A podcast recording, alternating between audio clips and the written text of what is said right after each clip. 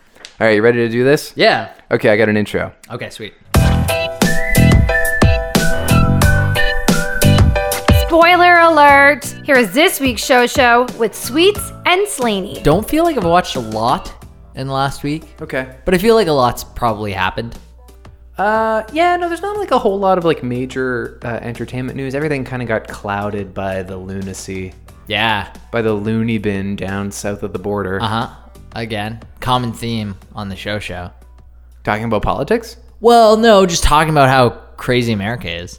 I know. I know, and like, I, I don't know where at what point you're sp- you're supposed to um, like get emotional about it and say I can't take this anymore. Right. But I am starting to lose patience with the the tweet jokes about how uh, we were recently in a similar time, a simpler time. Do you know what I mean? Like, Right. like when people tweet about how Oh, like oh, remember when we got upset about Obama's tan suit? Like, I, don't, Right. I don't find it fun to think back about know. that. I find it very troubling to think back Yeah. on that. I definitely agree. And I also have, have made, my, I've, right or wrong, I've made myself extremely exposed to all kinds of um, terrible, terrible things on social media comment wise. Like, there is, there is no shortage of Donald Trump support existing still on social media. You would think that it's like down to the last few hairs of people who are actually on his side. Right. There are so many people apologizing for, and I don't mean like saying sorry, I mean like uh, condoning his recent behavior. It's just amazing to me uh, what people are willing to look the other way on Yeah. uh, before they're willing to uh, side with their political opponents. Like people know. are literally condoning literal Nazism because liberals are smug Right. and how could we possibly I'm admit fine. that they were right? I'm finding that every other week there's some late night appeal where like all the late night hosts are, are like, we need a moment of Yeah. seriousness to talk about this. Yeah. It's crazy. Kimmel was really good last night. Actually, he gave like a 12, 12 minute speech. Yeah. He was really the only one who came out prepared in time last night for uh, to comment on that second press conference because that happened right when shows were taping. so like Seth Meyers said a thing or two about it, but then he kind of had to do a closer look about like the night before stuff. sure. Um, so Kimmel was was prepared for it. Uh, Jimmy Fallon kind of made his first overt um, uh, statement.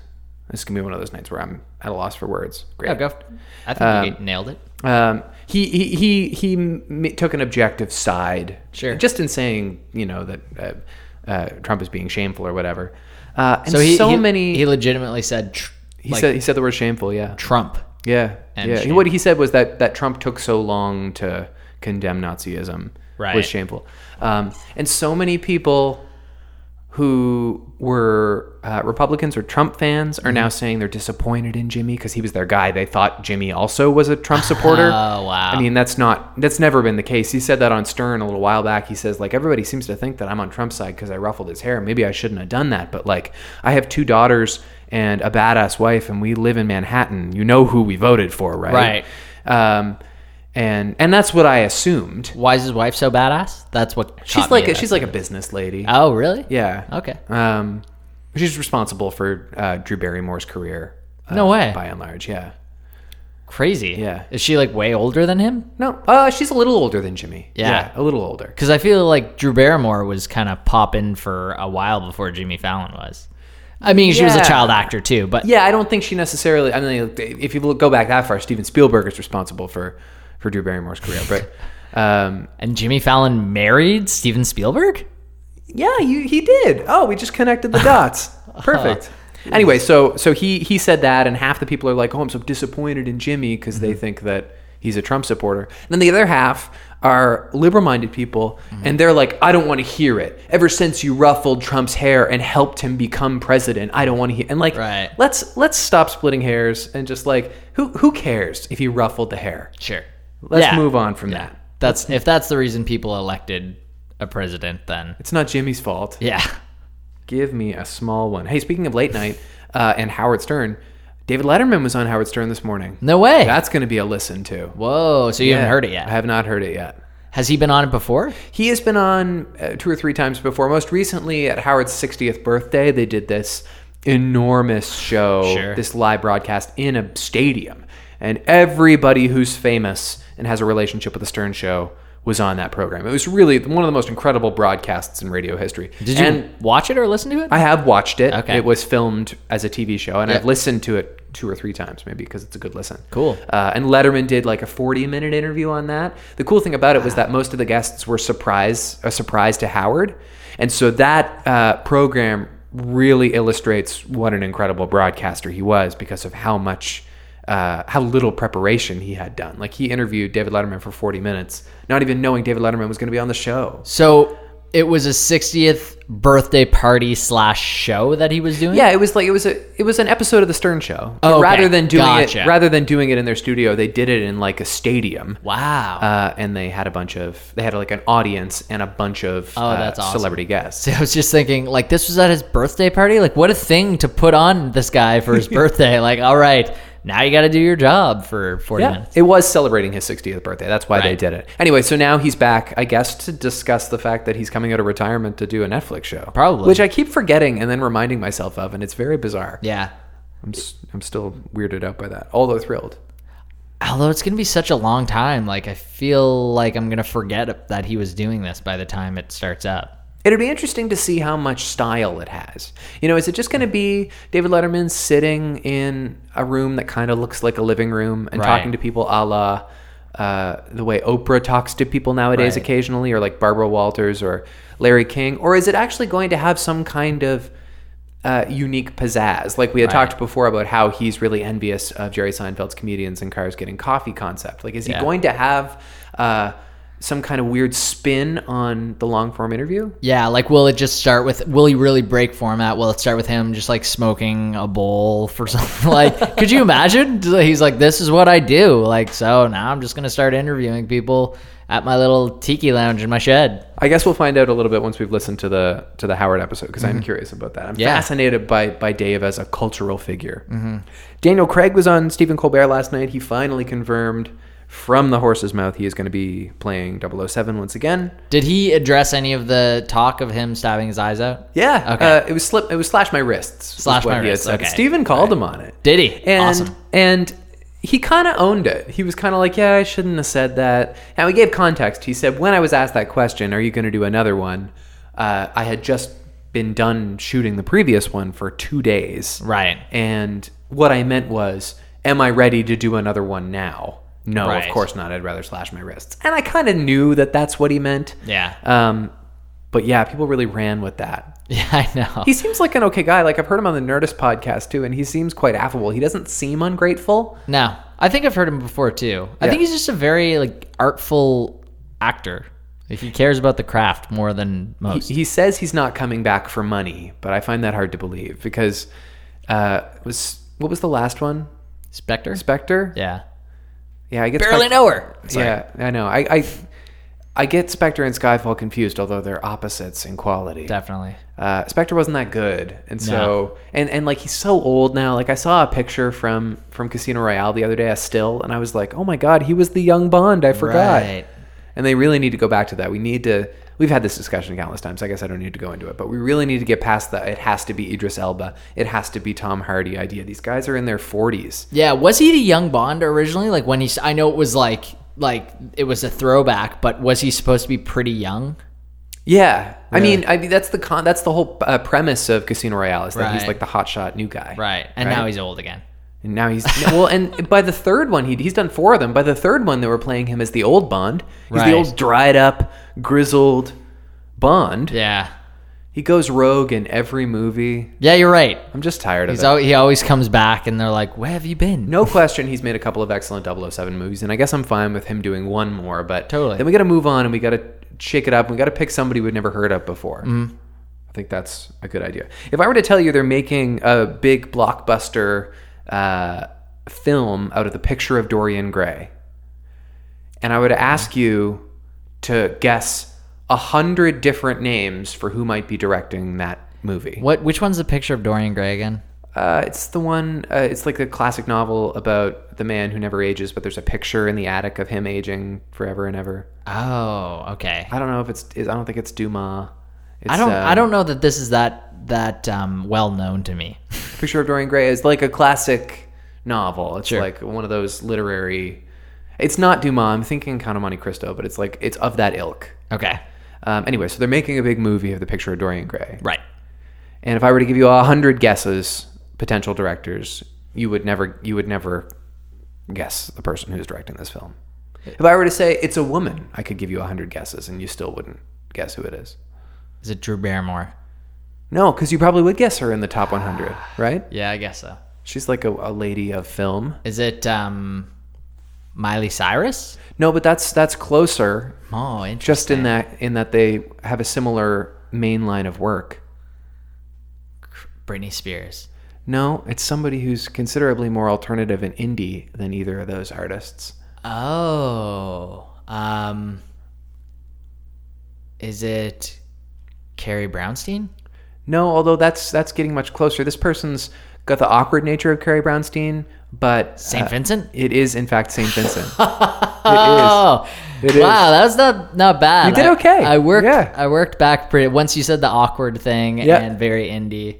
I was once get it. supposed to interview Saint Vincent, and she didn't show up. Right. and I was so relieved that she didn't show up because I Yeah. had spent the morning just watching interviews with her, and she was impossible to interview. Uh, Right. And I think she's really cool, and it's interesting that she's going to be a filmmaker. Yeah, I think I think she'll do an amazing job. Yeah, I'm open to that for sure.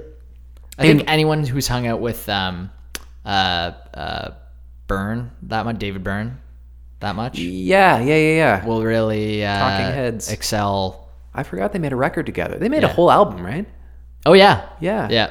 That's and then her next album was very like, you know, you saw her live when she was here, right? No, I didn't. No, I Ah. was. Oh. I didn't care to go. It was it was cool. It was very like heard she's bizarre. cool. Kind of, yeah, Yeah, she's wonky. definitely. Uh, in more mainstream cinematic news, director Ryan Johnson and Mark Hamill, aka Skywalker himself, Luke, uh, urging fans to Right. avoid Star Wars Episode Eight press as much as possible. I did read that. I'm on board with that. Like, why spoil more? You know, Yeah, but it's interesting because why would they come out to say that unless they really, unless they've seen the next trailer and they're really uncomfortable with how revealing it is? Because we're due for that next trailer. Somebody's cut that thing. That's going to come out next week, I would guess. right? So director Ryan Johnson surely has seen it. Well, I think what I was reading was it just reveals too much about even the the nature of the relation of multiple characters. So like between yeah, but that's what like Star. That's what that's what's keeping Star Wars alive is the secrecy surrounding those relationships. yeah, so I you guess so. have to be more careful when you're when you're exposing some of that pre-film release. Well, I think the fact that that Luke Skywalker is involved at all, yeah. and it's going to show more than just a, a line of him in the movie. Yeah. which is what I'm assuming anyway. Uh, No, yeah, that's that's kind of been that announced gives too much away. openly. Yeah, it, it it gives too much away because you know having Han Solo say Chewie we're home didn't give a lot away, Right. In the Force Awakens, Man, that, you know? that was You were only just written excited. into the script for the trailer. I'm sure. yeah, yeah, because they weren't home. Oh yeah, they were. They were were on the Falcon, on yeah. the Millennium Falcon. yeah. Um, yeah, I don't. I think it's. I'm sure it probably doesn't give as much away as they think. Maybe for the real Trekkie heads, maybe maybe people would be able to extrapolate, but maybe it's just because they know the rest of the script. Well, They're- y- you can never um, you can never overestimate how much hardcore Star Wars fans are willing to dissect the most minute little thing. That's true. And occasionally uh, hit on something that might actually have some truth. More often than not, they're grasping at straws when they're trying to connect the dots. And really, as as fun as that is to discuss with my brother, Ross and I always like to talk about potential Star Wars Yeah. twists and possible outcomes. As fun as that is to discuss, it's so much more fun to be surprised. And it's killed stuff in the past. My go to example is uh, How I Met Your Mother. People wouldn't be so against that ending if they hadn't figured it out because they were thinking about it for nine years leading up. Right. And so I have I have a couple of friends who actively avoid trailers for stuff they're really excited for. Sure. So will you avoid the trailer for Star Wars? I, I'm inclined to now. Yeah? Yeah. Interesting. Yeah. I 'Cause feel that's like something I really care about. I feel like you're one of the people who would just go watch it immediately. Normally I would be. Yeah. Normally I would be for sure. I was really excited yesterday. The Molly's Game trailer came out. This is Aaron Sorkin's directorial Right. debut. So you watched the trailer yesterday. Yeah. You were talking to me about it, Yep. and you'd seen the trailer at that point. Yeah, so it's it's based on this this real event, and it's it's so Sorkin esque in premise. It's about uh, American greed and opportunity existing in in the form of a courtroom drama. Early 2000s. It's about this Right. woman who, when she was like 26 years old, she started one of the most exclusive, uh, elite poker rings in America. And so it had uh, literal movie stars in it. I did some digging. Uh, Was Toby Maguire there? Toby Maguire is the movie star who is in it. Nice. But all the names of the other characters, other than Molly Bloom, uh, as portrayed by Jessica Chastain, everyone else's name has been changed. Ah, okay. Um, but if you dig around, the so-called movie star that Michael Sarah is playing in this movie Yeah. is Toby Maguire, Interesting. which is kind of fun. Did uh, you hear there was a, a Bill Simmons podcast with Charlize Theron, and she said she went against um, Toby Maguire in a poker game, and she technically owes him like fifteen thousand dollars. Yeah, he's like but, a big But she was like, "I'm card not shark." like paying you that," and he was really pissed. Yeah, he's- she's well, like, he's she's real. like, he's like, I think possibly still angry. Well, he takes it seriously. yeah, Yeah. definitely. I have heard that. I think. What has he's he been up also- to lately? I don't know. You know what else? I've also had a, a realization about uh, Toby Maguire. I think it was shortly after uh, Spider-Man: Homecoming came out, and Mm-hmm. and uh, Tom, what's his name? Tom, Holmes, something. whatever the current Spider-Man's name is. Yeah, He was uh, doing a lot of press and being very charming. It occurred to me that I don't think I've ever seen Toby Maguire be Toby Maguire. I don't. Yeah. And I watch a lot of talk shows and I listen to a lot of celebrity podcasts. Right. I don't think I have ever heard him out of character, I think he's just a pretty kind of timid guy. which I respect. Yeah, he reminds me like he's very kind of yeah, you know, I, am not sure what yeah, uh, but apparently he's this powerhouse at the poker table. He was the other Leo DiCaprio when they were coming up. That's Like, right. He was the other guy who everybody said, "Oh, these two young actors are really going to be something." And it's easy for us to forget that because we just associate him so much with one highly mainstream franchise. Didn't they hang out together too, Leo and and Toby? They're probably friends. They were in. Uh, they made the Gatsby movie together. Have you ever heard of the the posse they had? No, but this sounds funny. and they called it it was like Leonardo DiCaprio, I think it was Leonardo DiCaprio, Toby Maguire, David Blaine, and like two other guys. Sure. And so the second word of the posse was posse, and the first word was something that sounded super close to posse, and it was in relation to how they picked up a lot of women. Yeah, no, I'm with you. Yeah, okay, you're pi- Yeah. picking up what I'm putting down. Yeah. So, so yeah, that apparently they just went out to clubs and like picked up and Well, uh, at least one of those people is still doing that pretty often, I Yeah, think. yeah. Leonardo DiCaprio um, won the bid this week to portray Leonardo da Vinci in the biopic. It Sure. was like a bidding war for the rights to the Leo da Vinci movie. Right. Leo da Vinci. No one calls him that. So, so he bought it. So he won the rights, however, that's done. I don't know. The same way he won the Wolf of Wall Street rights against uh, Brad Pitt. Um, and he's going to play Leonardo da Vinci, which is fitting because, like, he's named Leo DiCaprio. And there's this whole story, whether or not it's true, I don't know, about how he's named Leonardo because when his mom first felt him kick in the womb, she was looking at the Mona Lisa, really? which sounds like horse shit. But Oh my I mean, God. his name is Leonardo DiCaprio. yeah. And so he's going to play da Vinci in a movie. Wow. I'm just still caught up about the whole winning the rights thing. I- Is it not just done through audition and who the director likes the most?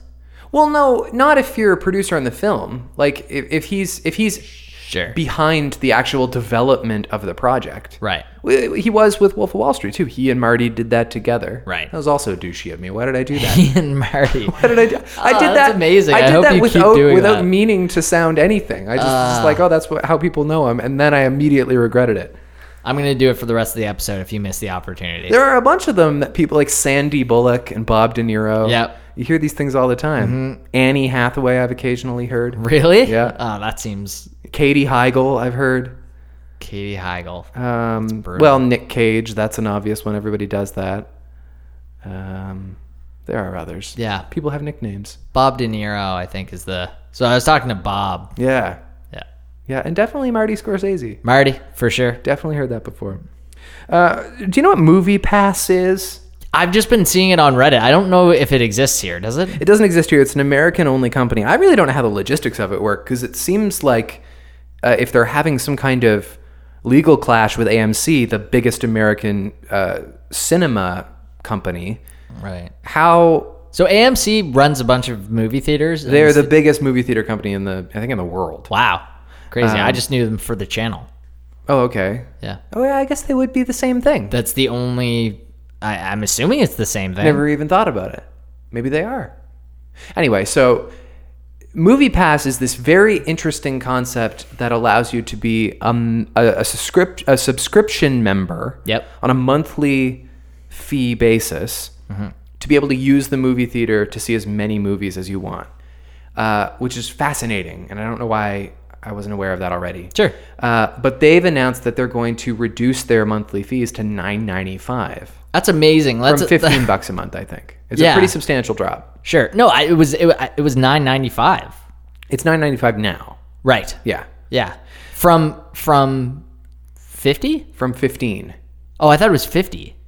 Well, whatever. It's a huge drop. Yeah. and it's incredibly affordable. Yeah. all you have to do is see one movie a month, And it pays for it. and it pays for itself. Yeah. You can go to any movie as many times as you want. You can go to all the movies. Right. And wouldn't you probably go to all the movies? I think so. I, I, would. I'm th- when I saw it come up, I was I was thinking about looking into seeing if it was in Canada because it only makes sense. Well, and I discussed it on the on the radio show this afternoon, and I put on Facebook, "Would you pay nine ninety five a month to see all the movies you want?" And everybody's like, "Of course, yeah. of course I would do that." And, yeah, dummy. and so I don't really know why AMC is so mad about it because I don't really know how they were making money through it otherwise. Right. Anyway, and doesn't this just drive more people in the door and more people to their concession stands? Yeah, I think so. Uh, yeah, that's that's kind of what I didn't understand because you know I haven't seen a movie in like four months, so they'd be making more money from me if I got one of these passes. And I love the movies. I love going to the movies, and I love movie theater popcorn. I can't go Yeah. in there and not get popcorn. Of course not. If if I if of the I experience. Mm-hmm. had a movie pass, I'd definitely pay ten bucks a month, and like I would I would definitely go to the movies once a weekend, Yeah. definitely. Yep. Um, if not, w- also once throughout the week. Right. Uh, Um, it would just become part of my routine, and I would spend so much money on movie theater popcorn. They Mm-hmm. would get that money that way. right. So I find it very odd. And I didn't know that it existed, and I'm I'm kind of inclined to think that movies in general should be a monthly subscription thing. Yeah. I- Although, even if it's twenty bucks, twenty bucks Canadian. but are there exemptions? Like, are you going to be allowed to go see Star Wars? And like, at the end of the day, how are they going to measure box office sales if they just if they can tell us how many people went to see Star Wars, but they didn't make any extra money than they would have anyway? That's fair. Yeah, that's uh yeah, it might change the way movies are consumed or the box office is tallied. I don't know. I have no idea. Or they just like eh, make an equivalent to how much money they would have made? No, it doesn't make any sense. Yeah, or maybe it's like entries through the door. A big week for news about film directors. Uh, Louis C.K. apparently has secretly been directing a film. Okay. Uh, it's called I Love You, Daddy. It's his first movie since, Uh, first directed movie since. what was the last movie you directed? I know you're aware of this. He hasn't directed too many movies, but he did direct a little feature starring Chris Rock Oh, top five. called Pootie Tang. Oh yeah. Wow. And so he's made this movie called I Love You, Daddy. He also said recently that he doesn't think that Louis the show is ever going to come back, at least not in that same form. Right. And namely because the daughters are, so much older now, he doesn't really want to do theater about teenage daughters. He thought it Sure. was a better show, but he just thinks that the time has passed and it's been like three years or something. Yeah. yeah. I get it. That's fine. Um, but maybe this is his new way of, of writing about fatherhood is in this movie called I Love You, Daddy. cool. I'm on board. So he wrote it too.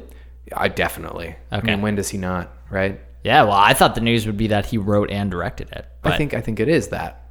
I mean, he directed Horace and Pete too, and he directed his Louis show. He's he's not not been directing, but Right. it's his first feature film directing, right. and he's an auteur. He And we assume that because he's directing it, He would have also written it. There's no way he didn't write this movie. There's no way. I'm curious. There's no way. Anyway, he's secretly been making this movie. It's made. wow. Yeah. It's just when's it going to be released? Does anyone I don't know. Soon, I guess. Wow.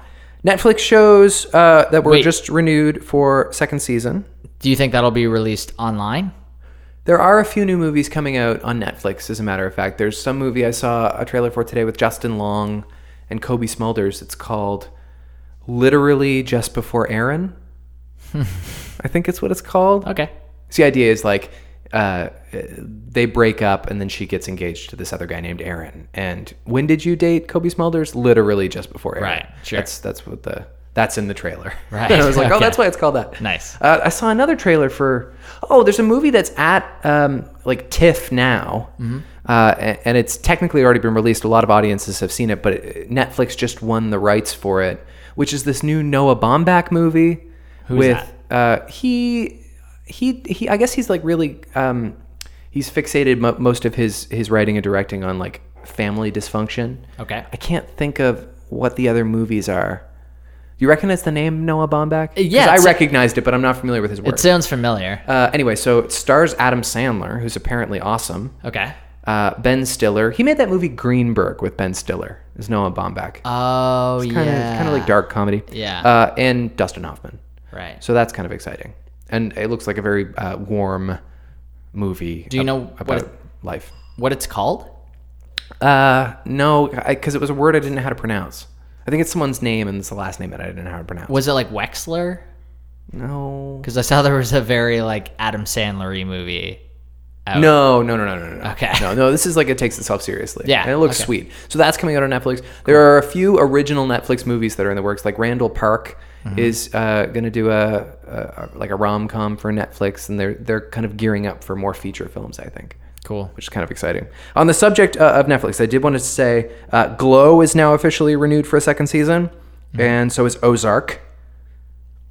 Not big surprises there. No, I don't think so. That was bound Well, to happen. I, I felt like Glow was renewed immediately, and I thought Ozark was going to be renewed immediately. 'cause I mean, it they're was great. Mm-hmm. pretty much renewed immediately. That's pretty, especially for Ozark. That's pretty fast. Yeah. Once they see those ratings, baby. Yeah. HBO has announced even after the events of this weekend, they still are fully intending to create the show Confederate, Okay. which we've said previously may be fine. Sure. We have to see it before we know whether or not it's offensive. Yeah. but it's definitely an even more sensitive subject matter now than it was four days ago. Yeah. Yikes. Do you think they're going to um, just make the white people a lot more evil in it too? just But really then it's, hammer. it home. yeah, maybe. I don't know. I don't know. Wow. I don't know what to expect. They must be pretty confident in the product at this point. I mean, I don't think they're. I, I mean, when would you ever pull out of a show when it's completely wrapped? I don't, is it, is it wrapped? I thought it was. Maybe if it is, then of course they intend to move forward with it. Yeah. I mean, it's based on a book that I'm pretty sure is well understood to be not racist. Like Yeah. I'm pretty sure it's about how racism is bad. Right. Calling it Confederate doesn't make it a celebration of Did HBO say like we need the show now more than ever? no. Oh, okay. They just have no plans to discontinue the project. Okay. Uh, did you hear about Good Omens, the TV show? No. Do you know what Good Omens is? Uh, like positive thing that kind of just happens for reasons that you can't. quite Right. I've always explain. taken umbrage with the expression good omens because an omen is inherently bad, and people say that something is a good omen. It's never really computed Right. with me. But it's the name of a novel uh, unusually co written by Neil Gaiman and Terry Pratchett. They wrote it together, and it's largely considered in like the nerd uh, cult community to be one of the funniest books Really? ever. Yeah. I think it's about the son of Lucifer. Okay. I think. So it's like a, a- almost like a Christopher Moore esque like oddball fantasy dark comedy. And who's Terry Pratchett? He's also a fan a fantasy writer. He he's uh, gone now. He passed away, but he he wrote like dozens of books uh, in the fantasy genre, and he's quite uh, lauded and and warmly thought back on. Nice. So they wrote that book together. It's going to be a TV show of, of Good Omens, starring David Tennant of Doctor Who fame Okay. and Michael Sheen, both good actors. Yeah, definitely. So are they going is it going to be on like stars like American Gods or No, do Oh, it's they going to be know- on. Uh, oh, I don't know. I thought I had a note. Maybe we don't know yet. Okay. It's an early production. Sure. They're just starting to film it, and maybe they're going to send it around after that. That's cool though. Now, I like uh, that. don't expect the tone of American Gods. This, what's kind of interesting about Neil Gaiman is that tonally, he's kind of all over the map in his You writings. mentioned that before, yeah. Um, and uh, American Gods is one of the darker things he's written. right. And even that's got a lot of humor in it. Did you finish that show? Well, I'm like halfway through. We Oh, wow. stopped watching it for summer. I think we just picked up on Ozark and then that kind of cut it off. Yeah, fair enough. Yeah. Although it's been out for a long time because we watched. It has we, did, we been. did a podcast on. I think it was the last podcast we did in my last apartment, in my last studio before I moved. I honestly think we just have forgotten about it to this Yeah, point. it's easy to forget. Yeah, it's it's one of those shows that we watched the final episode and and then we were moving at the same time too, so all that was working against It's a us. lot of upheaval. Yeah. Uh, Deadpool 2 resumed filming today. They only took a Yeah. couple days off after the stunt, Stunt woman driver. died. Yeah. That's really sad. That's very sad. It's really, really scary. And you know, like, uh, Tom Cruise was also injured on the set of Mission Impossible this week. And so now they're having to, like, rework the schedule so that they can shoot some of the uh, lower action scenes for the next couple of weeks Right. instead of some of the higher action scenes. And, you know, it's fine to be. Uh, committed to the project, and I think Tom Cruise is nothing if not committed to his movies. Sure. Um, and I don't know how much of his insistence on doing all of his own stunts, which he famously insists upon, is an ego thing and how much is just he really enjoys it. Yeah. Uh, it's probably a little bit of both. But there when when two prominent stunt people have died on prominent projects in like the year, because there was also a situation on The Walking Dead where somebody died Right. um, it makes you wonder why these like these really valuable brands within uh, movie companies insist on doing this stuff that they're not trained for. Why, is, is Tom Cruise trying to prove that he's unbreakable? Right. Is it? Yeah. At, at a s- at a point, you're like, was that show worth somebody's life? Well, no. Probably not. I mean, just like overall, Right. even.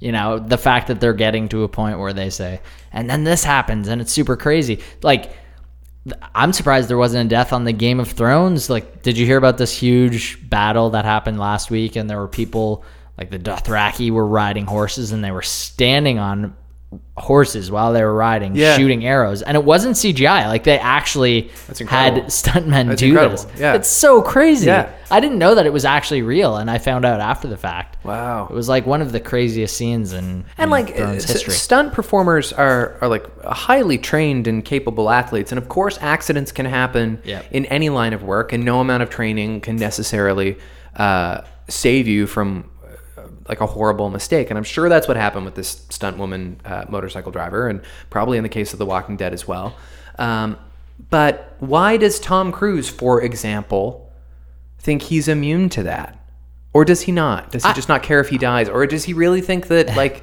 he's he's above it he thinks Scientology will just completely save him. i read this crazy story this week and whether or not it's true again i don't know but this um i guess it was post katie holmes or maybe it was pre katie holmes because it was a, a long time ago i guess it was before scarlett johansson was famous might have been in and around lost in translation that era he wanted to date her Right. and he wanted to court her for a movie, whatever the movie ended up being. I don't know. She told the story somewhere, as far as I understand. Wow. So he tried to lure her into Scientology so that they could date before they were even dating. And of course, they never did. That was the But first he step. invited her to, like, one of the Scientology headquarters and, like, introduced her around and. She Wow. got home from that meeting, I guess, and she called her her manager and was like, "Yeah, I'm not going to do this movie." And they were like, "What? Of course you're going to do this movie." And she's like, "No, I'm definitely not." And don't take their calls anymore. That's incredible. Isn't that wild? That's really wild. Yeah. I was wondering, like, I was wondering about, you know, why would you do the stunt? But I think I would do the stunts. You know, if I had people advising me exactly on how to do these stunts, you know, within reason, there, Right. there was stuff that would definitely scare the shit out of me. But if there was stuff that was like, you know, you're hanging from wires and you're trying to eh, climb stuff and do flips, I Right. feel like that would be more fun. Right. And if it's like eh, drive from here to there really fast, Yeah. I, I I'd be open to that too. It'd be exciting because it'd be such a boner shrinker to have to step out of the out of the shot while some guy who they've made up to look like you but is like way more jacked Right. steps in to do the cool thing. That Yeah. would be a drag. Or even if it was like, But like you said, to an extent, because Tom Cruise doesn't need to hang off the side of a real plane while it's running. that's right. Did he? He did that too, didn't Yeah, he? for the last The Emmy helicopter movie. thing. Yeah. But th- they must have had so many inflatable pads and stuff underneath. Look, I'm sure it was too. very safe, and I'm I'm sure the I'm sure the insurance was insane Yeah. on Tom Cruise. I mean, like imagine jumping off a building into one of those completely inflated things, and Yeah. they did it with a dummy like a number of times that was exactly your weight, and they're Right. like, "Yeah, no, you're good to go." Yeah. I would totally do it. Yeah, if it would be fun, I'd Yeah. be open to it. But again, like these people are really valuable. Like Tom Cruise, I don't mean to commodify a human life, but he makes Worth a lot of money. billions of dollars for companies. Yeah. And so they don't want him getting injured. That's The true. fact that he got injured this week was probably a really close call and a really, really upsetting day for board members. yeah. How injured did he get? Oh, we don't know. It's like Right. really, really secretive. Yeah. But uh, not so much that he can't keep shooting. Like they're not Right. shutting down production of the Yeah. of the Mission Impossible movie, which he's obviously starring in. They're just going to do some uh, some dialogue scenes for the next few weeks instead of action scenes. Right. Well, and like Jackie Chan early on, and like Rumble in the Bronx, he like jumped off a bridge onto a barge or something and Yeah. broke his leg. Yeah. Or he jumped off a uh, from one boat onto a barge and Right. broke his leg.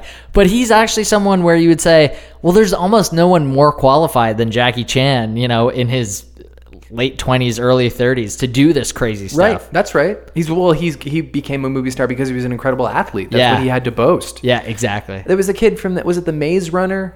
I've never seen any of those movies, but one of those young uh, YA film series actors Yeah. Ah. really hurt himself a couple years ago. I forget who it was, and I think it, I think he ended up okay. Yeah. But for a time, it looked like not only would he never work again, like he might never be the same again. Oh, God. And I think he ended up being okay. And I Yeah. think maybe he's kind of retired. Do you need to adjust your microphone? Yeah, I think I might just try this. here. Turn that as tight as you can. I want to sit up straighter, so I gotta. Slaney uh, refused alcohol when he came over. He says he's not eating anything that Refuse is a strong his word. uh, his temple of a body can't handle, and now he wants to sit up straighter too. I'm trying to make serious changes, bud. I, I'm proud. Today is day one. Sit up straight and don't drink a cider. I believe in you. oh god. Oh no. now I gotta slouch super low. It okay. fell down. Well, this is probably the worst uh, theater of the It's mind. not it's not great theater of the mind, but you can just imagine the microphone fell down. It was a metaphor for confidence. It was a metaphor for the way my uh, abstinence of alcohol is gonna go. it was a metaphor for trying to improve yourself. yeah, exactly. Immediately falls down. Uh, Do you want to get into shows? Let's do it. It's my turn to pick which one to do. Okay.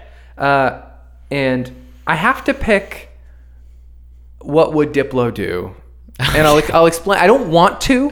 I was thinking the same thing because I don't quite remember all of the character names and nuances of the other show. Right. I wanted to talk about the other show. Um, I'll, t- I'll explain in a second why I, I can't. I have to I have to recap what would Diplo do, Okay. which is going to be kind of tricky, but I'll do my best. Put me on the clock. You think it'll be kind of tricky? No, not a lot happened, but like there's a lot of weird stuff going on that I'm not sure if I should include in my synopsis. Okay. Um, James Vanderbeek's new show, What Would Diplo Do? I'm going to go on go. okay, so I've got got the clock ready. Three, two, one, go. Diplo is a record producer and a label head and an E EDM DJ. He performs lots of concerts. He spends a lot of time in his head with shower, thoughtsy, ethereal, high concepts, but most of it's very artificial. And he's really uh, dead set on uh, portraying himself in social media uh, in a certain way vis a vis his Twitter feud with Calvin Harris. He agrees to spend a day with a make a wish kid, actually takes the wrong kid, the 12 year old nephew of his publicist instead, and makes up with Calvin Harris at a concert. Yeah, that's pretty much it. I did okay. Yeah. Yeah. I mean, there's a yeah a Twitter feud going back and forth kind of the whole time while he's hanging out with this kid. So he's like talking to Calvin Harris, and at one point the kid even asks, you know, do you hate Calvin Harris? And he's like, you know, I don't hate anyone. I thought that was a very revealing scene. It Yeah. was it I mean for for all the silly antics of the show, Yeah. it's kind of a relatively deep uh parody or satire Mm-hmm. of what our culture is in terms of artifice. Yeah, and these every time days. he's getting a negative tweet from Calvin Harris, there's like in his mind, there's just ninjas coming up and like attacking. Yeah, him, what do you and think he's that represented? he he he has this Just weird like, I think- escapism fantasy where he's beating up ninjas. I think it's like the blow to his self esteem. yeah, I think it's like his self confidence. he's so reliant on the idea of being a certain way. Yeah. Uh, publicly. Yep. And you don't have to be a super famous record producer Mm-hmm. to feel that way, because we all cultivate a certain persona on social media. Whether it's intentional or not, Right. but when he says to that twelve-year-old kid, "No, I don't hate anybody. Right. This is social media is not real. Right. Like that's a a real statement he's making about the world. That's Yeah. not just silly, lightheaded, uh, lighthearted um, Diplo. And I liked it because to a certain extent, like EDM is just as silly as social media. I mean, like, it? well, no, it's, but I think he wants it. I he- like when. Oh wow, Matt, start over. Okay, so at the end of the episode where he's talking to Calvin Harris and Calvin Harris says It was like- not Calvin Harris, by the way. No, no. They had actors play everybody. Uh, yeah, which is amazing. Apparently, throughout the show, they just have actors portray all of the different DJs Right. and musicians. right. Um, so this guy, Calvin Harris, the actor who portrays Calvin Harris, says, you know, Diplo says, "Are what we doing is is it really important or something along those lines?" And he says, "No, we're like." shamanic gods trying to get the like, you- it's something really bullshitty and diplo's kind of looking at him like you're kind of you're joking right like th- we're both joking this Yeah. isn't that important i Yeah. think that's kind of I mean, they both have god complexes. yeah As you would, I guess, if you get on a stage in front of tens of thousands of people Right. who are who are adoring you. I, now I listen. I in tandem was listening to well immediately after I listened to the James Vanderbeek Beak podcast uh, on Nerdist. Yeah, that was good. Yeah, you you brought it up first, and that's how I knew about it. He seems like a sweet guy. Definitely. Yeah. But he also made it kind of seem like Diplo would want you to take the piss out of DJing. Right. Like, Well, I have to imagine he has a good sense of humor because he he sanctions this very bizarre portrayal of himself where he's kind of stupid. yeah, it's definitely not a you know not a, a pure admiration show. No. You know, it's not portraying him like a. Although he is fighting ninjas and stuff, at one But it's point. lampooning the whole industry. you're right. not just him. Yeah. And in fact, h- however um, dim he might appear, Yeah. he definitely has a good heart. This character seems like a good guy. Like he's he immediately becomes great friends with the twelve year old nephew. Yep. Uh, and then later on, he does end up spending some time with the Make a Wish kid, and he's really sweet to that kid I was too. happy that happened because when God. the shot of the Make a Wish kid just waiting in the lobby while he went out with this other kid was so heartbreaking. I know. And I the kid looked recognized so the other sad. kid. I, re- I couldn't figure out where I knew him from, but I recognized the other kid. Yeah, anyway, I'm I not thought sure. I thought it was I thought it was kind of funny. I, I don't I I didn't make a lot of observations about it. But, I didn't. I didn't think it was horrible. I always like watching these things with Jen too. Okay. Like, Jen thought it was straight up horrible, and I was thinking like it was weird. Yeah, it was almost like entourage meets something a little bit headier Hmm. and i don't think that there's a philosophy to it though. yeah i kind of wonder if if that feeling is maintained throughout the rest of the episodes Hmm. because i kind of wondered like how do you do it for every single episode Right.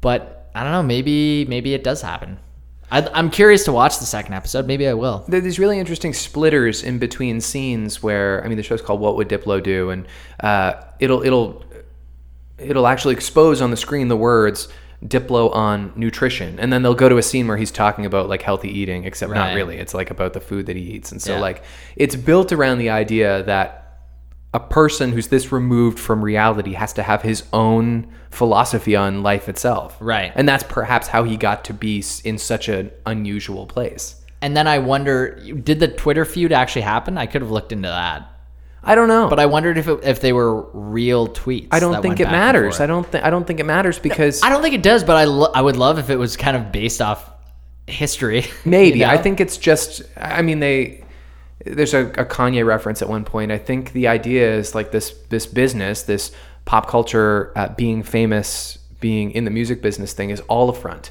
Right. Nothing is real. We just have to put up this facade to Yeah. perpetuate this idea of who we are, which, by the way, is what social media is too. Yeah, that's true. I mean, yeah, I guess it is true. There's one point uh, where he's out by the pool and he's like, I gotta get a picture of me meditating for the gram. Right. And he doesn't meditate. He just takes a picture of himself. But isn't social media just kind of like a, a snapshot of who we are in person, which is a snapshot of who we actually might be? I think we want it to be, but I don't think that is actually what it is because you get you don't you don't get to um, pick and choose every little thing that comes at you each day, or how I mean- pe- or how people perceive you um, based on what they know about you, what they've heard from other people, Right. or the interactions they've had with you. But you get to much more finely cultivate who you are persona wise in 140 characters or in a, a four minute YouTube video, that Right, you then in a upload. conversation or in a with Facebook status, or for Christ's sake, in an Instagram that you filtered the shit out of, Mm. right? Well, I'm not, I'm not maybe. saying that you can't be some true version of yourself on social media, but I'm saying it's not real. You're much more polished. Yeah, Yeah, that's fair. it's not real. there was a there was It's a not real, Matt. not real. There was a funny moment with the Calvin Harris character at the end where he makes a a Tom Hiddleston dig. yeah, that was And good. I, I wondered if Jen that laughed was at I that. wondered if that was a Taylor Swift reference. Oh, I think it for sure I was. had to be, right? Yeah. Yeah, although that would be that would have to. I mean, the show's brand new, so I think they could have squeezed that. And they had like a Donald Trump's the president reference early on in the show. So Did that? yeah, it's with the nephew where he's talking to his aunt, and she's he's like, I could be in the Oval Office if if I surround myself with all of this phoniness, and Oh, Yeah. I see. I think that's what that meant. Yeah. Anyway, I found that kind of funny. I thought I thought he was talking about how he was possibly like a good student and on to bigger and better things like the Oval Office, but he would prefer. Oh, maybe I misinterpreted it. Yeah, I'm not sure. because that would Maybe be I better. did too. Yeah. if educated people were in the Oval Office. I, I think he was kind of like screw the Oval Office. like, Yeah. this seems like more fun. oh, okay, fair enough. Okay, we're in agreement. It was a Taylor Swift reference. yeah, definitely. Shall we move on? Do you give this show your S? Um, eh, I would say I don't know. I'm like a really squiggly ass. Okay. I I find it hard to to recommend. to pe- I, you know what I would say? I'd be like, the way I would tell people to check it out would be like, yeah, uh, check it out. Yeah, give it a Like, shot. Try it. Yeah, it's Sure. It's kind of weird. You should you should check it out. It's I not think it- like a you gotta see it. No. Oh my god. I think it has the capacity to have some really warm moments and make some interesting cultural observations. Yeah. But I also don't know how intent it is on doing that. It might Right. just want to make a weird thing. Yeah. And that's fine. It's like a weird show, though. Yeah. It's, yeah, that's if I was talking to Diplo, or if I was talking to Diplo, if I was talking to someone who was a Diplo fan, or if Diplo came up in conversation, I'd ask this person, "Have you seen uh, what, what's the show called again? What would Diplo What would do?" Diplo do? uh, and say, "Give it a shot. You might Yeah. like it." It's niche. And also, wasn't it interesting that they got shots for the show because they just snuck James Vanderbeek on stage when Diplo was actually playing? That's funny. Yeah, I didn't know that. Yeah, they said that in the Nerdist podcast. Like, there Oh, I was, missed There that. were several shows where they would actually just get him on stage, like dancing with the dancers. Well, and he and must be stuff. friends with Diplo at this point. Oh, he's he's met him for sure, and Yeah. he's like talked to him a number of times. So So funny. yeah, Yeah, okay, so uh, tepid S's. I think From so. Slaney Yeah, and uh, I don't want to like give it a thumbs down. No. Sucks. No, it's but, it's no it's no Ozark, you know, it's not like the next exciting show. yeah, definitely not. I'm not gonna talk to anyone else probably this week about what would Diplo do. Very unlikely. Yeah. But maybe it's a slow burn. Maybe it'll catch on eventually. Mm-hmm. Uh, okay. Here we go. Oh yeah, okay. I got to think about the show now. Are Um, you able to do this? uh, Okay. Let me explain to you why I couldn't. Uh, I watched the whole season already. Gotcha. So, you just couldn't. I even watched. go it- back I to the watched first like eight episode. episodes in four days. Right. So I can't. I went back and I read some synopses and I skimmed the episode again just so I have a good idea of like what happened in it and what didn't happen yet. Right. But it all is just kind of one big mush in my head. Okay, that's fair. Um, okay, what's the main character's name again? Sam. Sam. Okay, I think I'm good. You can refer to actors if you need to. Sure. Slaney's going to recap the pilot episode of Netflix's new show, Atypical, Mm-hmm. in three, two, one, go. Okay, so the story centers around Sam, who is a kid with autism, or he's definitely on the spectrum. Uh, I think he's got full blown autism. I think- ASD, they call it, yes. Go Uh, okay. ahead. Um, he is, uh, you know, different from other kids. He sees a, a psychologist every day. He reads things differently. He has an obsession with Antarctica, as you know, kids with autism usually have a fixation. He, he's trying to go on a date because his therapist recommends it. A lot of stuff goes wrong. His relationship with his parents is uh, examined. That's 30 seconds. I mean, there's a lot to take in in that episode. we got too. a little hung up on on what the What political autism correct was. term. He has autism autism spectrum disorder. Sure. Uh, but they, Sorry, I'm not saying sure dismissively. No, no, no. Yes, they that's they what I- routinely throughout the series refer to him as autistic. Okay. And I don't know how certain people feel about that. Like I, I once had a person. Uh, we know who you. We know this person. Okay. Um, tell me that the term autistic is not politically correct because a person with cancer wouldn't be identified as cancerous. Right. This feels was the a- same person who said being called diabetic wasn't correct, I think. Oh, really? Yeah. Okay. Um, and I mean, you can speak to the diabetes thing. I think it's probably individual to the the patient. Yeah. But they routinely refer to Sam as autistic. Like Michael Rappaport will call him my autistic kid Sure. throughout the show. Yeah, if someone called me their di- diabetic son, namely my parents, Yeah. I would not be offended by that. It would have to be your parents. totally okay. People people like to put it like, well, the condition doesn't describe who you are, and I Right. don't think it does describe who you are. No. You know, you could also say my son, and then it might come up, oh, he's a diabetic. But it initially describes who Sam is as a character. yeah. He's not a human. He's just a character, and so that's that's the premise of this show, uh, shining a light on what it's like to be an 18 year old with autism, feeling Yeah. Mm-hmm. like like an outsider, not really knowing how to pro- knowing how to process that, but deciding that you would like to explore uh, traditional teenage dating, Right. and what that culture's like. So he takes uh, some tips from his friend Zahid, who he works with at a version of Best Buy. Right. Uh, he takes tips from his sister and this boy who's hitting on his sister, and she takes tips from his parents. He seems to have a much closer relationship with his mom, Jennifer Jason Lee, than Michael Rappaport, but that starts to redevelop throughout this episode. Right. Uh, and he takes tips from his psychologist, Julia, who is only maybe a couple years older than him, Right. which I find distracting as shit. Yeah. Um, yeah, his his um wait, who is his his therapist is only a couple years older than him? She's so young. She's super young. Yeah, she's and they uh, they they they uh, kind of identify that later as ridiculous. the actor of Sam in real life is actually 24 and then Yeah. his therapist is supposed to be 26. Yeah, Which the act- like how yeah. how did that even happen? How did she get from Well, I just don't buy. I don't buy it that that she's like a tenured clinical psychotherapist with a sweet office. Yeah. And like it's one thing like if she has her PhD, she just got it, but like she's got a string of patients Yeah. whose mental well-being is completely reliant on her counsel. Yeah. I I thought it was a I thought it was it had the potential to be a lot uh, more of a darker show, but it Yeah. was so funny. That's well, and that's the reason Becky and I drank the whole thing in one big gulp. It Yeah. was like we watched the second episode yesterday too. yeah, it's we were really I was pumped about it. It, and you probably agree, it has some fluffy uh, young adult quality to Yep. it. um, Yeah, for sure. But it's a delight.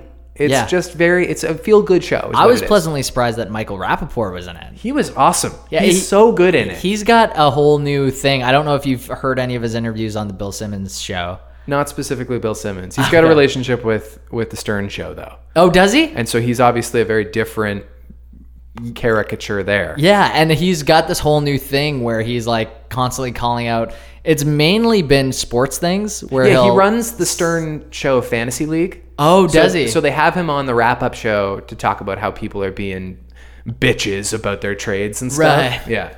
That's awesome. the most vulgar person. Yeah. Oh, he's super super vulgar, very Yeah. hilarious, very like candid. Yeah. Anytime like he'll he had such a hot take about Hamilton, be like, Hamilton's bullshit. You you don't go to the hood. You don't see anyone like rocking the Hamilton soundtrack. Like you know, it's it's not reinventing hip hop. Sure, it might be a good play, but like don't waste your money and go see Hamilton. He's right. It doesn't Yeah. reinvent hip hop. Yeah. It doesn't claim to. No, I but- know.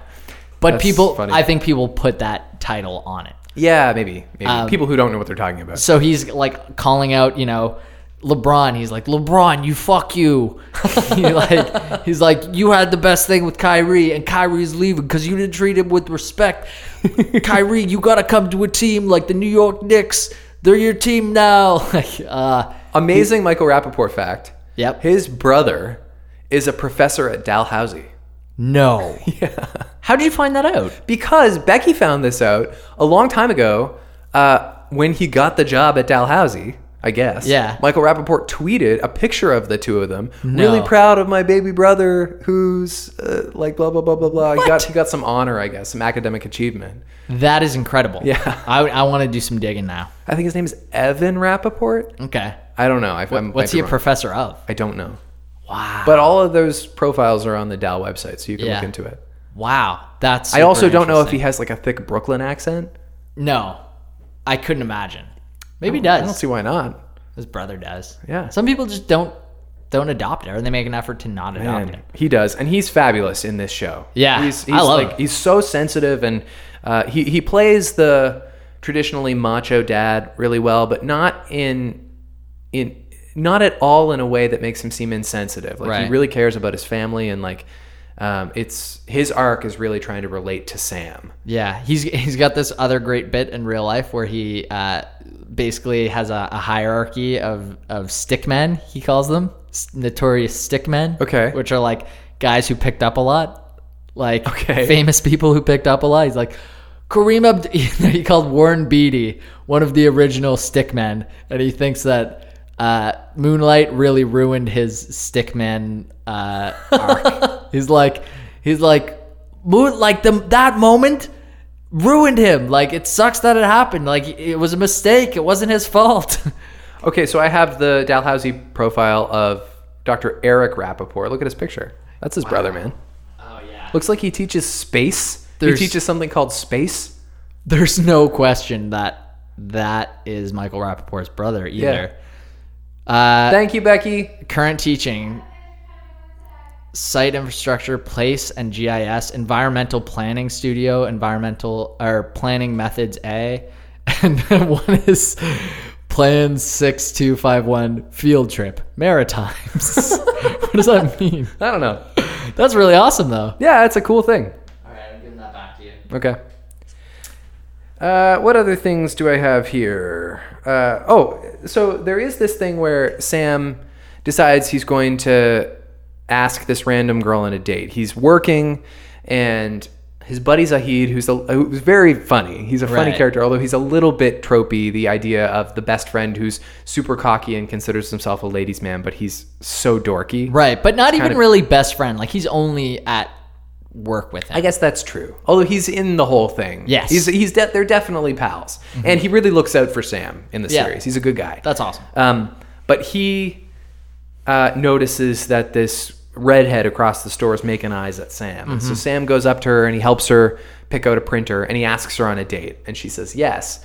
And of course it goes very bizarrely like he takes her to the the picnic table behind the store where they work and they have pizza on their date. Right. And so she finds him refreshingly honest but obviously very odd and he tells her that he's never had sex before and she's like, "Well, do you wanna?" I know. Found which that, was- found that ridiculous. It was so forward. Yeah. I was like, is she seriously like she doesn't even she hasn't even picked up on the fact that this guy has autism Well, yet? that's what's frustrating is that later on, um, he kind of has a bit of an episode when they're getting it on in Yeah. her dorm room. Uh, and he kind of freaks out a little bit, and then she super freaks out, and she calls him retarded. Yeah. and she asks him if there's something wrong with his brain, which kind of takes you out of it because like you don't buy for a second that she hasn't observed in the hours they've spent together that clearly he's on the autism spectrum. right. And he pushes her and she's not like, "Oh yeah, okay, there's something that I Yeah, maybe I need to be more should back more off on right delicate now. here. She Yeah. instead calls him retarded. Yeah. That was rough. It Yeah, I didn't buy it actually. was very rough. Yeah. And she like it also seemed like that character, you know, to have that much uh, like understanding and patience and going through the rest of the date. It seemed like that would be a little bit too gruff of a response for That's that why it's character to have, off-putting. instead of being like, "Okay, maybe we need to yeah." Yeah, she turned so evil. Yeah, she becomes like completely malicious She very, was very like quickly. satanic Becky. She was sort of like, well, in that she was a ginger? well, and they had like similar similar features, I think. Becky, do you disagree with that? The, the redhead in the first episode of Atypical, who uh, is really mean to Sam, Slaney said that she reminded him of you. because she was super mean to someone with special needs. No, I'm joking. Because she she was like kind of a uh, like you know, a, a ginger who seemed cool and had kind of like a, uh, I don't know, like a bit of like a cool hipster vibe about her. yeah, of course. I mean, it wasn't it wasn't once she was mean that I thought, oh, that was awful Becky like. She called him the R word and immediately, oh, that's Becky. Oh, Becky's in the show. No, no, no, no, no. hey, this is a question I wanted to bring up. Um, I actively sought out profiles on the actor Keir Gilchrist, who plays Sam in this show. Cool. Yeah, he's British. I didn't I didn't resolve his nationality. Okay. I was specifically looking for one piece of trivia. I wanted to know uh, if he's actually autistic in real life. That's what Jen asked too, and I said definitely not. Right. I also was inclined to think definitely not because he was also in. It's kind of a funny story with Zach Galifianakis. He Yes. played a kid with like severe anxiety and that. I was Right. like, well, maybe like that's also about having uh, a developmental handicap or whatever the Sure. PC way of describing it is. Yeah. Um, okay. He's not, from what I gather. Uh, he's not on the spectrum, but given the times we're in, it strikes me as the kind of thing that, for the lack of a better word, social justice warriors would probably glom onto. Like a couple of months ago, when Alec Baldwin made this movie uh, where he played a blind guy, and the blind community was like, "Oh, he took a job away from blind actors." Like, I'm a little bit surprised there hasn't been any any blogs, any hot takes Yeah. trying to defend the autistic actor community, Right. which might be just one guy for all I know. right. And that's kind of. I guess I just kind of assumed that there wasn't an autistic actor. It seems like it would be a pretty tough line of work if you had exactly what Sam has. Sure. Yeah. Yeah. Definitely. And maybe you know maybe if you're on the side of the spectrum that's you know less prone to uh, be like you know those sensitivities. Yeah. Maybe that's the kind of sweet spot that would be okay acting. Well, and it would have been interesting, like if if he turned out to be an autistic actor, but not, but more high functioning than Sam. Like Sam's very high functioning too, but like if, if his was just a touch, and it and it helped him to identify with the character and deliver uh, truth to the character, but he was still able to perform in a show very functionally. yeah. Uh, that would have made sense to me. I was kind of expecting to find that, but it seems like no, it's just acting. And by the way, I don't think that they necessarily should have cast an autistic actor. You know, you should be able to play stuff that you're not. Totally. Yeah, that's the point of acting. That's what acting is. But you know, the times we're living in. Sure. Yeah. Yeah, no, and you haven't found any. Did you actively go searching for people that might be outraged about I didn't it? find any outrage. Okay. No. Wow. What'd you think of the sister character, Casey? I thought she was good. She's cool. There, yeah, there was uh, the perfect amount of like bullying like that you would just do with a s another sibling Yeah. slash really sticking up for She's- a brother who had well, special needs. Yeah, and she, occasionally through the series, she says some pretty mean stuff to him, but you never really take it to heart. It never really hurts your feelings. Right. She said at one point she's like, "Why are you such a literal asshole? I hate Yeah, you." And yeah. I was so like I was kind of upset about it. Oh, okay. But then 2 seconds later, she's like, "Hey, come find me in the lunchroom if there's no one else sitting Right. and eating with you." And I was like, "Okay, now redemption. You you know exactly where her character's at." Right, and she does little things like yeah, he'll be in his room watching a documentary about Antarctica, and uh, she'll come in and she's lonely or she's sad or something, and she's like, "What are you watching?" And he says this thing about penguins, and she's like, "That sounds horrible," and then she climbs into bed with him. Right. like they clearly have like a very good relationship. Actually, it took me a long time throughout the series to kind of put together that he's the older sibling. Oh, okay. Uh, I didn't know that either. She's younger because he's eighteen. Right. Um, I, and I loved it like we haven't even touched on sorry, the, his fixation about Antarctica. Antarctica. Yeah. which is so cool how he because it's it's a thing, and I was kind of wondering leading into it. You know, I wonder if there was th- this, and I don't even know if they call it a an interest or you know, but but typically I think there you know there are there are people with autism that kind of grab onto very one thing often, seem and to I'll tell you, focus on it. um, radio is one of those things that very commonly is attractive to oh wow, to people who are on the autism spectrum. I think because it's uh, a form of communications that that's directly communicating with you. right? It's delivering you something and you alone. It's, What- you can have an intimate relationship with your radio. Have you ever heard about um you know what was that movie that uh, Claire Danes was in um God, I wish it's, it's a very strange name. Temple Temple Grandin. Yeah, Temple Grandin is a person, isn't it? Yeah, Okay. um, who uh, she was she was like autistic about being autistic.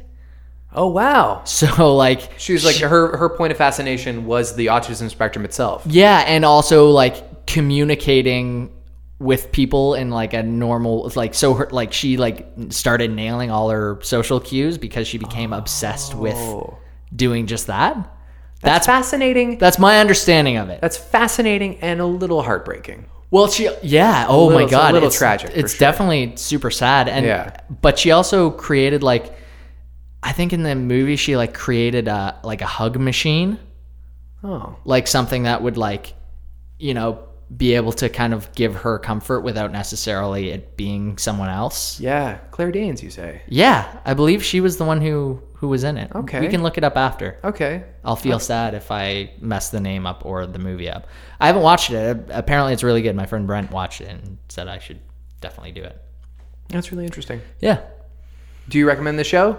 Yeah, definitely. I really recommend That was it. good. I, I just I like I said, I watched through the whole th- I walked through the whole thing and I I kind of wish I had more cuz it was just it was a feel good show. Yeah, going Felt into good it, to watch it. Going into it, I kind of thought, oh, what am I going to think about this? And immediately, like you know, when he's sitting on the bus trying to not let his back touch the bus, and Yeah. he's like, I don't know if these other people on the bus have a thick skin from riding the bus so much. That was one of the lines I found really funny, and I think in the first episode, he says, you know, s- I wish I could just time travel back and. Make sure that would never happen, and I would also want to go to the 1700s because jousting.